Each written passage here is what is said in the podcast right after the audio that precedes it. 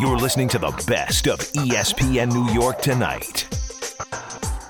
Here's the good news. Got a playoff game tonight. It's a big playoff game. The bad news is it could be your final game of the regular season. It could also be the final game of Jacob DeGrom in a Met uniform. And more bad news, DeGrom on the mound, but he's been in his last four starts pitching to a six ERA. So as we move past what happened last night, where the Mets lost seven to one to the Padres, despite Juan Soto going 0 for 4. Uh, if you had that happening, then you know kudos to you. Their best player goes 0 for 4. They still put up seven runs on Mad Max. So you had that happen last night. Max Scherzer gets booed off the mound. I didn't. I didn't love that. I understand the frustration from the Mets fans. I just didn't think it was all that warranted for a guy who, I mean, all season long has been dealing you know, outside of you know just you know, being on the IL a couple of times. He, he's he's pitched well all year. Bad time to have his worst start in the playoffs last night at Citi Field, but I mean, what can you do? Your offense didn't show up, and now you turn to Jacob DeGrom to save your season. A guy who every year, I don't know, let's go back the last what eight years you've trusted in big moments, and now this year he came back from the injured list, was elite, and then hit a wall.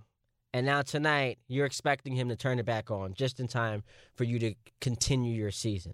But if he doesn't and you bow out, it's another disgrace. The, the season, I don't want to hear anything about 101 wins, the most wins you've had since 86. I don't want to hear anything about a batting title for Jeff McNeil or how great Pete Alonso was or Edwin Diaz and Timmy Trumpets. I don't want to hear anything about that.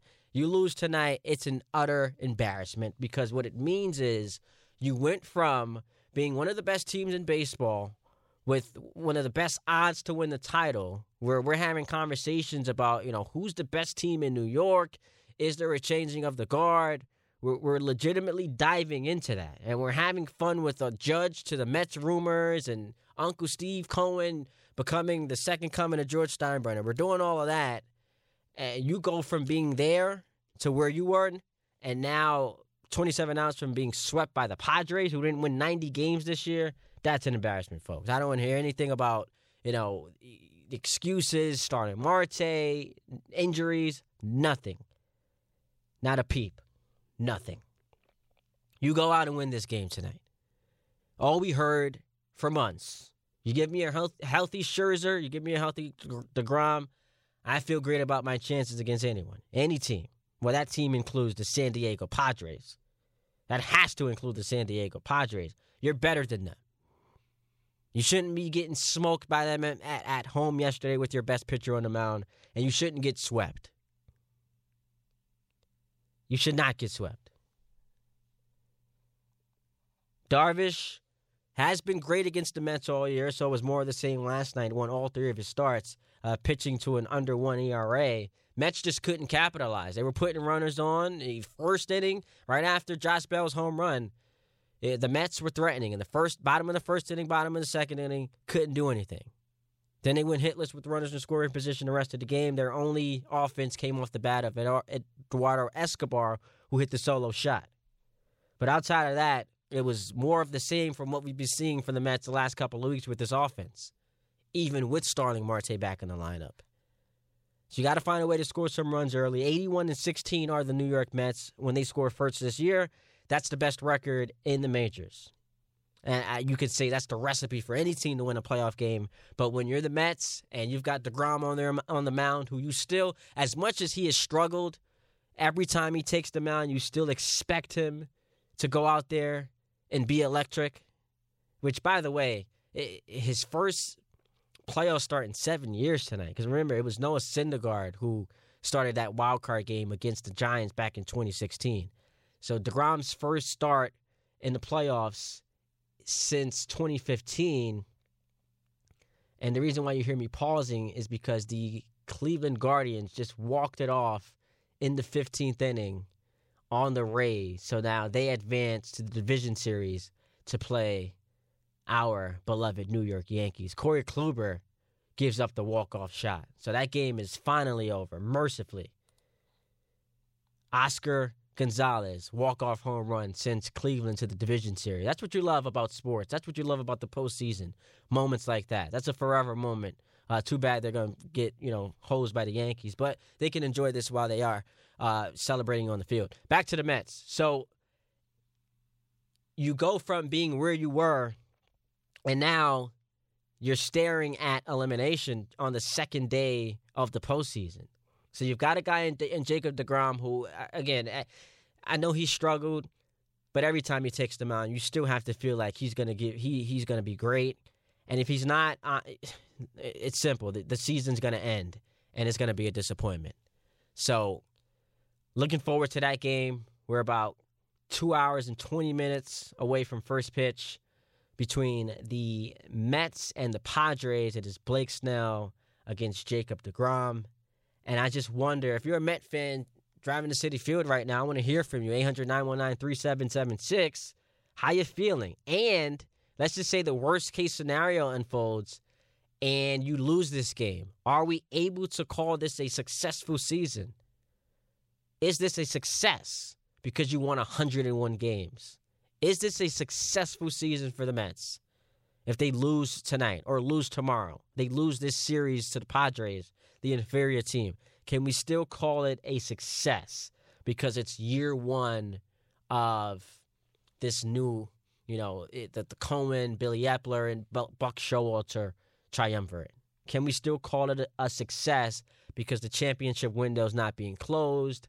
And you know you still feel good about things going forward. Can you still call it a success? I, am wondering if you're a Met fan, if that's how you feel. I'll give you my answer in a moment. Richard in Manhattan wants to talk. What's up, Richard? Hi, Ty. So out of the five games so far, three have been won by the road team. Now, Cleveland has two days off to play the Yankees. They do. The Yankees don't have much of an advantage here because Cleveland has a rest. They'll be able to use these number one and two pitches in probably games three and four back in Cleveland.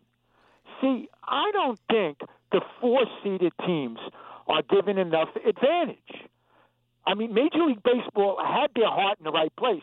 They think they're doing a good thing, but I don't think they're doing enough. These four seeded teams, Houston, Atlanta, the Yankees, and the Dodgers, I think all four, all five games should be in their home ballparks.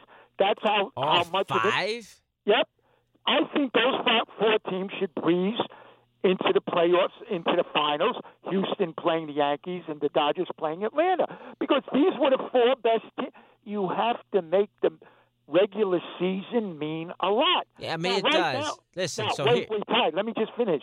I think the Yankees were put at a disadvantage by having to wait five days. Cleveland has the optimum situation. Two days rest after a two game winning streak. So they're going into that Yankee series red hot.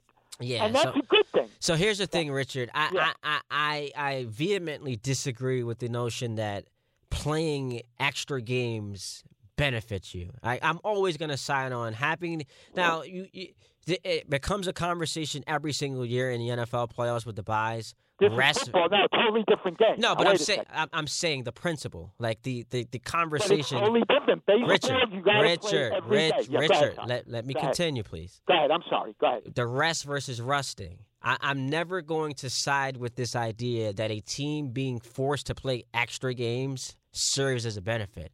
Now you could you could talk about momentum and having uh, that disrupted if you're the Yankees, but the the advantage that the Yankees and the Braves and the Astros and the Dodgers have over all of these teams who are going to advance past the wild card round are that they're better teams. That's the advantage. The Yankees' advantage is that they're a better team than Cleveland. Now we ultimately have to see how it plays out over the course of the five game series. And you're right about uh, the Guardians being able to still utilize their number one and two starters. But the Yankees are a better team and should win the series. And and that to me is the benefit of of winning your division. You get the first round bye, you play fewer games, you get to rest, and then you're playing an inferior team in in theory at least. Yeah, but see, once the victor is announced, it could have been either Cleveland or Tampa. It doesn't matter. That, that team is going into the Yankee series hot. I'd rather put my money on a hot team and the other team, I think, is a detriment. I think all four of the seeded teams have a disadvantage. All right, we'll see. I five dis- games. Five days is a lot of days off. I did. I, look, I, it's a lot of days off, especially when you play what 162 and 181 days, and probably changed this year the math because of you no, know. it was this- less than 181. yeah, they yeah, started April. yeah, because they started 15th. later because of the. So it was uh, about 173 ga- days. yeah, because of I- the, the uh, right, contract. right. No, my, my point is, Ty, this. Those four teams should be able to breeze into the, you know, they should, the matchup should be, obviously, like I said, Houston and the Yankees, Atlanta and the- Dodgers. They were the four best teams. So any upset along that way is not good. Not good. Of course, we love to see it, and it shows parity and all, but it's really not fair. In other words, those four teams should have every advantage, an almost insurmountable advantage to get to the World We'll Series. see. That's how I feel. Because they were the four best teams. They played 162 games to get to that position. That's why it should be that way. Right. That's how important We'll see. the We'll- regular season is. We will That's see how it shouldn't be fair. unfolds. We'll see. We'll see how it unfolds, Richard. And I appreciate your phone call. I, I again, I, I don't want to keep beating a dead horse. I disagree with uh, the idea that playing extra games puts you in a more favorable position. Now it works out if you're Cleveland and you can dust them off in two, and you can have your starters lined up the way that you want them, but. It's just it, it, it opens you to so many different variables like injuries and exhausting guys. I I, I just don't agree with that. Uh, e is driving to Citi Field and wants to talk about the Mets. What's up, E? Hey, what's going on, bro? How you doing? I'm good, man. How you doing? You're a Met fan driving to Citi Field. I, the question is, how are you feeling? Yeah, I'm I'm I'm I'm excited because uh, we have a chance. Now, I, I'm I'm really not feeling when you guys say it's a failure. It's a failure if you Oh, if I'm, you lose. I'm ready for I'm- this. I'm- okay, so make your case that it's not a failure. I'm I'm so I'm so excited to talk to you right now. Let's do it. It- It's simple, bro. It's simple. Listen, this is the second time we talk. I just want you to know that. Um, I called the other day on one of your other shows, and, and they didn't get to me. So, but anyway, here's the deal. I'm old school, so I'm really feeling when, like, think about the Pistons having to beat the Lakers, and then the Bulls having to beat uh, the Pistons, and so on. Remember those days? That's what this reminds me of. So the Mets have to get to a certain point before they can move on, and that's the way I'm looking at it. I'm not. I'm, listen, I, I I enjoyed the season. I saw games where I was I was giddy. I haven't had that in a long time, bro. Okay, so let me So, ask you a question. So when we like, like, now we can ballpark it, but at what point during this during the season would you say you were the most giddy? Uh oh man, that's that's hard to say, but Like just ballpark. it wasn't. It wasn't always when they were winning every game. Yes, they were winning.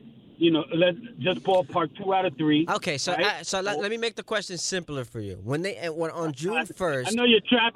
You're trapping me, bro. I no. I just have a que- it's a simple question. When they had a ten and a half game division lead, would you would you surmise that you you probably were the happiest or the most giddy, as you phrased it? Would you, would you say that that's that was the case? I would say that. Yeah. Okay, so if, if on June 1st, when you had a 10 and a half game lead, I then told you that you wouldn't win a playoff game and might not, you wouldn't win a playoff series and may not win a playoff game, you're going to sit here and tell me the season is still a success? I would say that in the long run, it is. No, you would It not have is, said that. You're lying. Yes, You're I would. There's no, no way. I'm not lying. There's, there's I'm no telling you way. the truth. I don't lie, bro. I don't lie. What what I would say is that this is the true learning experience for a team that should be doing really, really well, right? And so, so you you think that next year they're gonna come back and be terrible? I don't think so. Hopefully, there's moves that'll be made, right? Everybody gets better, hopefully, in, in the off season. So I'm I'm looking forward to next year. I'm looking forward to tonight because I still think we could get past tonight. Okay. And you know, I'm, I'll be there, So the and I'll be excited. I'll be cheering it on. And, yeah, and I'm rooting for you to, to, to be excited. Here's the problem before I let you go. The problem with ahead. this idea that, you know, hopefully they get better next year. You know, championship windows don't stay open forever. And by the way, the best or maybe second best pitcher in your rotation might not be here next year. So this Right, path this path to getting better that doesn't include Jacob DeGrom being a part of your rotation is really a tough path. You do realize that.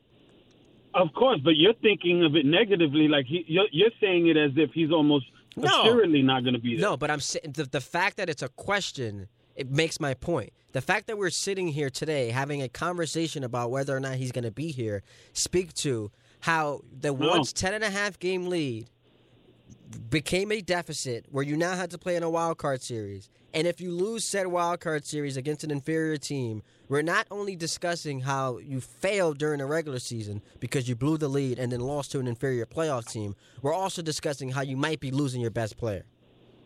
Yeah, but I, I wasn't discussing that. You were. That wasn't my point. That was yours. And so I get it. It's cool. You trapped me in that a little bit, but it's cool. Love you, bro. Yo, Keep listen, E, eh, doing, eh, man. e- enjoy the game, man. Enjoy the game. Thank you. Don't. I just you, hope you're not part of the, the, the folks booing the Mets off the field tonight if they lose. All right. Never, never. All That's right. not me, bro. That's not Sound, me. sounds good, my man. Appreciate the call. Enjoy the game. If you're a Met fan driving to the game right now, hit us up 800 919 3776. Ty D. Butler. That's Twitter and Instagram. want to know how you feel about the game tonight. And then overall, if the worst case scenario unfolds and you're leaving this game after your team just lost and the season is over, is it a success? Can we call this season a success after losing to the Padres in the wild card round when you had a 10 and a half game division lead that you blew to the Braves? Can we call that a success? We'll take your phone calls on that. Connor Rogers in 10 minutes talking uh, football and baseball as well. Still a lot to happen before 7 o'clock right here on 98.7 ESPN. You're listening to the best of ESPN New York tonight. The Yankees have their opponent for the division series, the Guardians, and that gets started on Tuesday at the stadium. The Yankees this year in six games won five uh, against Cleveland, outscoring them 38 to 14. So they've had their number all season long. That should continue in the division series. The Yankees are going to be heavy favorites, and there should be no excuses. Yeah, I, I'm getting on the Mets uh, just about how I don't want to hear any excuses if, if they lose this series, but the same goes for the Yankees. You've got Cole, Cortes, and Severino all in line to start game one. Now, a couple of days ago, uh, I wanted to play you this this clip from the K show, and when Aaron Boone was asked who would be your, your game one starter. I would actually like to settle on it here over the next 24 hours and get it lined up. I mean, there's some thought of maybe waiting to see who our opponent is, but I would like to get these guys kind of knowing where they're doing. They can set up their sides and when we want to have them throw mm-hmm. live, for example, this weekend. The good thing is, I feel like with Gerrit, Sevy, and Nestor, I feel really good about where those guys are at and how we can match up from a starting standpoint against really any team right now. So it's a little bit of a decision right now, but mostly I'd look at it as that's a good decision to have. So that was Thursday on the K show. We're, we're now you know, 48 hours later. The Yankees have not announced who their game one starter is for Tuesday at the stadium against the Guardians.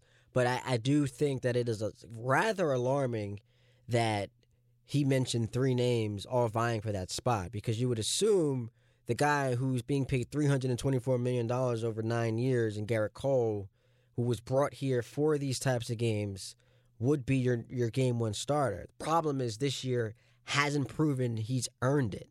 And that's coming off of the debacle against the Red Sox at Fenway Park last October. So Nestor Cortes, uh, I would argue, has been their best pitcher all year. Severino uh, probably has a higher ceiling than Cortes, but Cole is the moneymaker. He's the, the quote unquote ace of the staff. So when you say it's a good problem to have, I don't know if I agree with that because it should be it should be easy that Gerrit Cole is your starter. If Gerrit Cole was Gerrit Cole, we wouldn't even be having this discussion. If if Gerrit Cole was the same guy we saw with the Astros, or even closer to the guy who was came second in the Cy Young last year, this would not even be a debate. It'd be him starting game one, and the more fascinating conversation would be about who's starting game two. But the fact that we're we're entertaining three guys for one spot, I guess you can talk yourself from an optimistic standpoint into this being a good problem to have because you have three guys that you quote unquote trust. But it all comes down to Gerrit Cole falling short of expectations. Had he lived up to them, we, we wouldn't even be talking about this. Uh, but the Yankees, their their postseason gets underway on Tuesday against the Guardians. I'm excited about that because you, you're now three wins away from the championship series. Had to win the division when you go up 15 and a half games. Uh, it got dicey in August when they were struggling. A lot of it had to do with injuries. I, I never wavered on not pushing the panic button meter on this team just because I just thought it it, it was irresponsible to to have like an opinion of conviction going the other way without seeing them fully healthy. And that's not even making excuses. It's just I want to see them fully healthy. And if, and if they get healthy and continue to struggle, then maybe I, I'd express some concern. But you know, once they got healthy and, and got past that that skid, they started rolling and, and won the division pretty easily by nine games. So it, it's back to for the Yankees, all the pressure being on this this mantra of uh, of championship or bust. All the pressure's back. We we were really spoiled by the Aaron Judge heroics. The the campaign he put together kept us captivated because the division race was pretty much over. It gave us something to be entertained by, but it was also a nice deflection from you know you still have to win the title, right? Like if you don't go out there, I, I don't care how many games you win, end up winning 99, which is a little apropos, but Yankee fans don't care about the regular season. You got to win a championship. And we were able to not focus on that as much because we were wowed by what Aaron Judge was doing in, in the, the home run chase. But now we get back to that. And now it's back to business. And it's no, you know, Gerrit Cole setting the strikeout record, passing Guidry. It's no Aaron Judge setting the American League home run record. It's now back to business where we started from day one. And it's can this team win a championship? And if not, the fan base is going to come down on Aaron Boone, who, by the way, I would argue managed his best season this year amidst all the injuries and the bullpen being the worst position that he's had since he's been here. You know, Gerrit Cole not being a, a, a true ace to form. You know, all the distractions with the Aaron Judge contract and then dealing with the, the home run chase. I, I thought he did an exceptional job and, and should get some, uh, not win it, but get some consideration, at least some votes for manager of the year.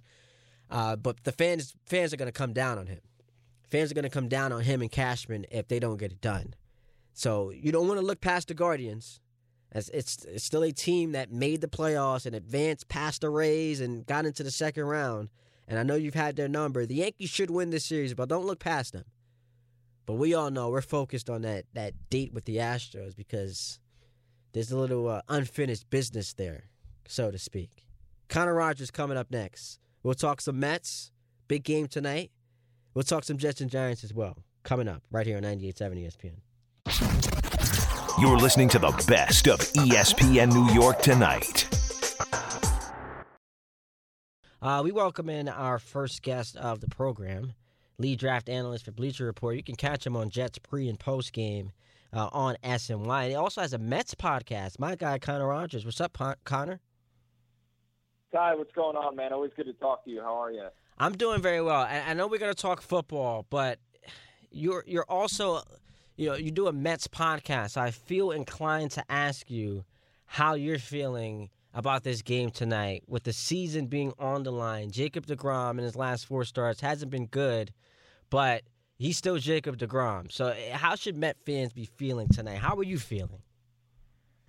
I mean, I'm sick to my stomach. I was there last night. Uh, oh, you were there last night. Now, you know, I was there last night. Of course, you know, suffering through. And listen, this was a really, really good team this year that has had a, a tough week. Whether it's from going back to Atlanta and now last night, kind of falling on their face a little bit. And you know, who else would you want on the mound in this situation? And I know it's been uh, by Jacob Degrom standards a, a tough little stretch there, but still, at the end of the day, he's somebody that on any given night in the big moment can give you six to seven innings of high caliber strikeouts. The bottom is for me, Ty, none of that matters if the Mets don't hit. We can talk about Scherzer really being awful last night, but the Mets didn't hit anyway. And the Mets have had their offensive struggles in the second half of this season. So the bats need to wake up for this team to go anywhere, and that's what it's going to come down to against Blake Snell. And I, so I, I posed this question to the listeners just a little while ago.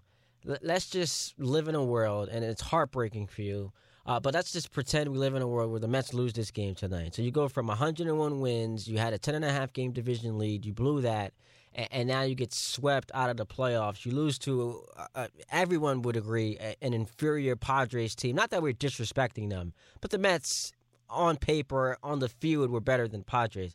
C- could we still call this a successful season? It's difficult because you go from 77 wins to 101. That's a massive improvement, but everybody remembers what you do or don't do in the postseason. So I, I think that is is tough to answer. If they re-sign a couple of their guys, make some improvements, and then have a significant run next year, everybody can look back on the season and say, hey. A lot of these guys never played playoff baseball. Maybe they learned from something from it. But in the short term, people are going to be really disappointed, and rightly so. And you know, the toughest part I think for this Mets team is it's, it's tough to talk, call it a uh, collapse. They played 600 baseball down the stretch. The Braves just had a run that was essentially unprecedented in baseball, and the Mets could not win a game down there in Atlanta, which is their fault. So there's going to be really tough questions to answer if they don't advance past the wild card round. If you do, everything's kind of washed away because let's be real. Nobody expects the Mets to beat the Dodgers. It would be great if they're competitive against them. It would be great if they surprise them. But then nobody is going to call it a failure. But yes, they should be better than the Padres, who went all in at the trade deadline. The Mets did not. And maybe they're learning some hard lessons from that. More of that uh, analysis you can get on the Mets pod on SNY TV, courtesy of Connor Rogers. All right, Connor, let's transition to football. Your thoughts on what we got from Zach Wilson last week and expectations for tomorrow against a really good Dolphins defense? I think the Jets are going to show up, and it, a little bit is the Dolphins are banged up, and sure, they're starting Teddy, who's one of the better backup quarterbacks in the league. But when you look at Zach, I mean, the first three quarters were a little bit up and down in Pittsburgh in his return. And in the fourth quarter, I think he was 10 to 12. He had the two touchdown drives that won them the game. Uh, he looked decisive. He hung in the pocket. He made throws. So that's the Zach Wilson that the Jets are going to need consistently this year to truly believe that he's the guy going forward. So a good return for Zach Wilson. Miami's going to be an interesting matchup for them. They play about they play cover zero or cover one about 50% of the time, so they're going to be living in man coverage, bring a lot of pressure. That's something that Zach has struggled with in his early careers, but in his early career. But now they have Garrett Wilson out there. They have more weapons, whether it's Breece Hall or the tight ends. Corey Davis is having a little bit of a comeback season. Uh, there's a lot out there, guys that can separate, and Zach just needs to get the ball out, which he did in the fourth quarter of last week. So I think the Jets are going to show up in this one. They're three point underdogs, obviously at home, which is you know that's that's a pretty disrespectful line by Vegas. But the Jets need to win a division game before anybody gives them any respect. They were 0 6 in the division last year, Ty. Having won, I believe 2019 was the last time they won a division game. That's right. So uh, Duane yeah, Brown, it's been a tough go. Duane Brown activated off the IR today. Max Mitchell replaces him there, so he's going to miss at least the next four weeks. And we we've seen the shuffle at the offensive line. It's so hard to you know to bring Zach, and I don't want to make excuses for him. He's you know he's, he's an NFL quarterback. It happens all around the league. But to bring this guy in off of an injury and ask him to take control of of this offense with new weapons behind a, a, shifting offensive line and guys are getting hurt. What's your expectation from Duane Brown, and, and how how do you see them improving throughout the season? Well, he's a massive upgrade over Max Mitchell. I know Max Mitchell has been everybody's kind of favorite story. I think he has definitely exceeded expectations. But when you watch the film, he's still extremely limited as a fourth round rookie right now. He's gotten beat a lot. It's going to happen. So Duane, now the question is, what Duane Brown are we getting? This it was rumored that he was recommended uh, the shoulder, you know, shoulder surgery to end his season, and he opted to kind of go with the rehab route, short term, and play through it. So, you know, 80% of Duane Brown is better than anything they have at tackle, significantly better than anything they have at tackle. Now, will it be 80%? That's what we'll have to see. But it, it's a huge upgrade, especially for their run game that has not gotten going the way they had hoped when they signed Laken Tomlinson, when they added Brown, second year of Alijah Vera-Tucker, who's been great. Um, so that that's going to help. Now, what they do on the right side of the offensive line, everybody's got their eyes on.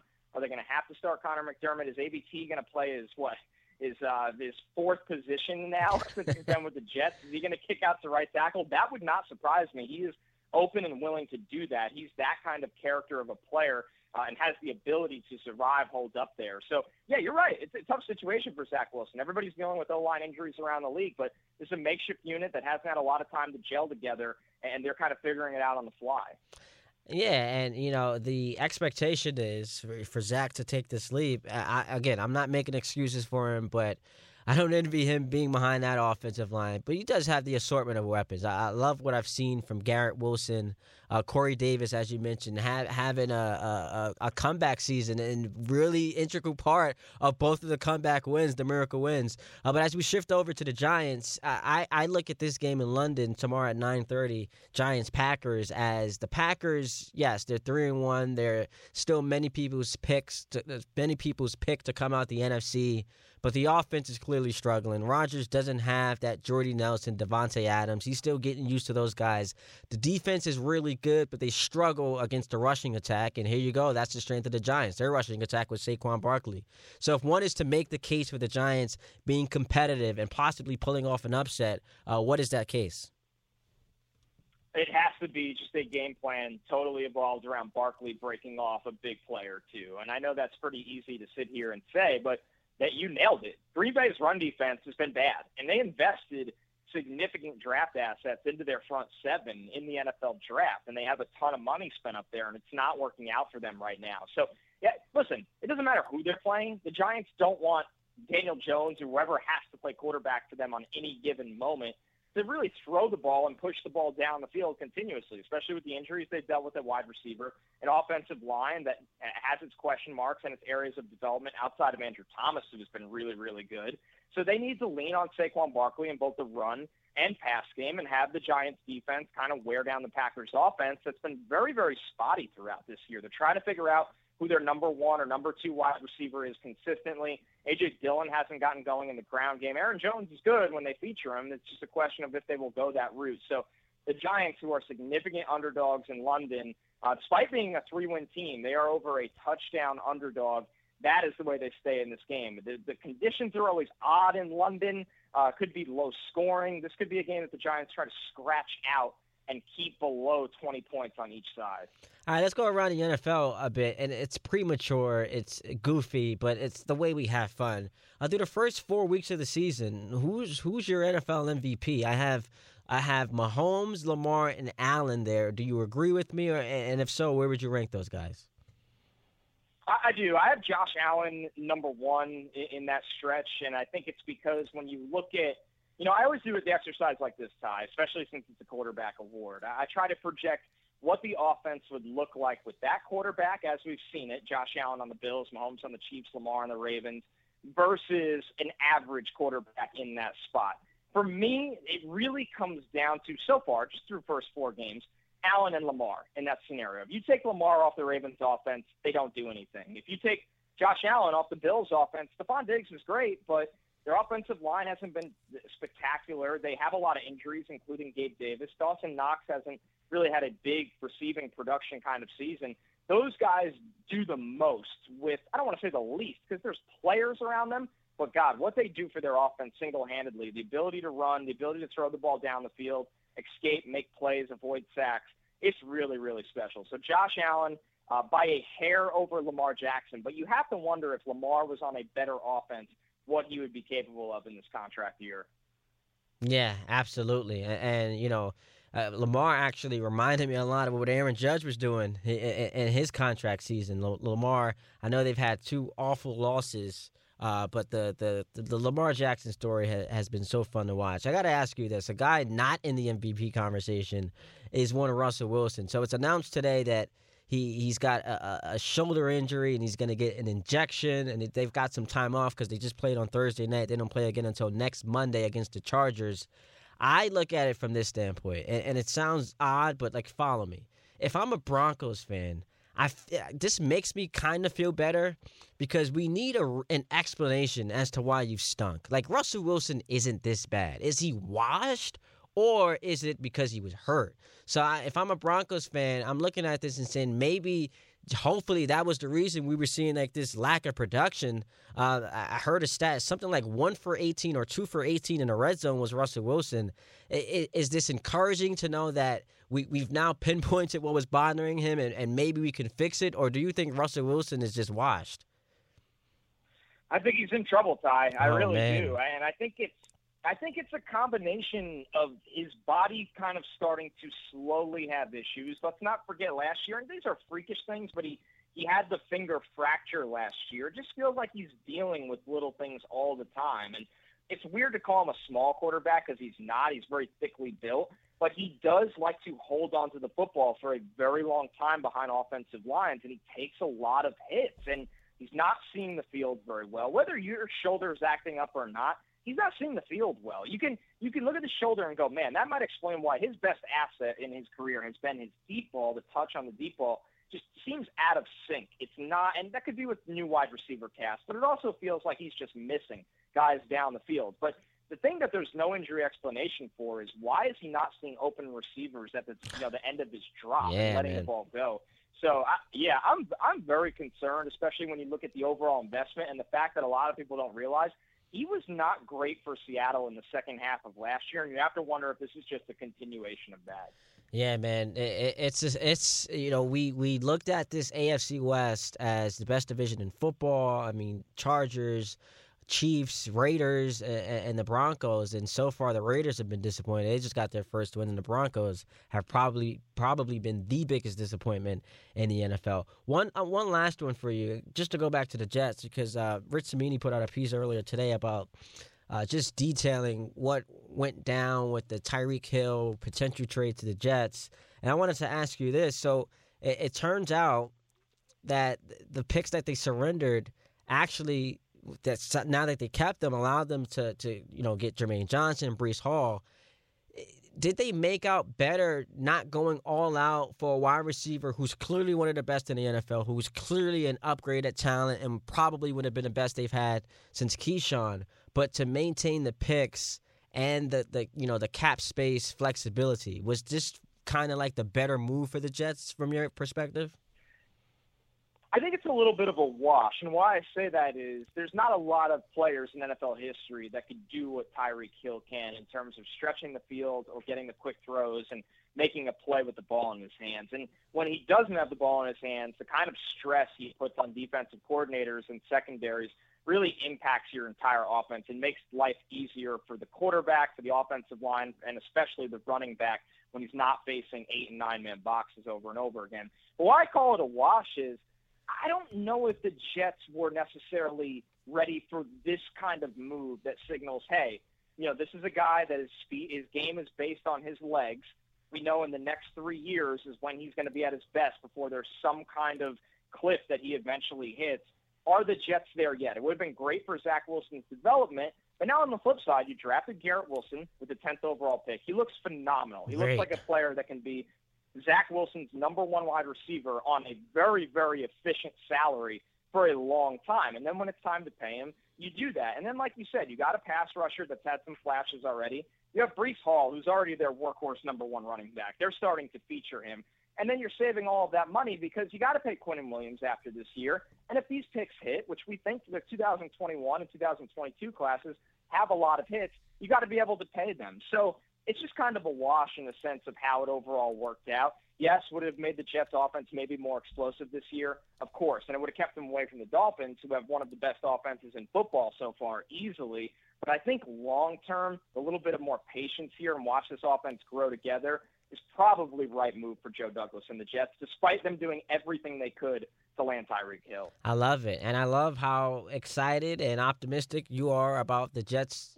Th- Their chances tomorrow at MetLife against the Dolphins haven't won a home game yet, so hopefully we can do that. As we mentioned, haven't won a division game in three years, so hopefully they can do that. Another thing I'm looking forward to is them putting together 60 minutes, not just you know it coming together in the final six minutes of a game. Can we see an entire 60 minute game where both your offense and your defense look functional?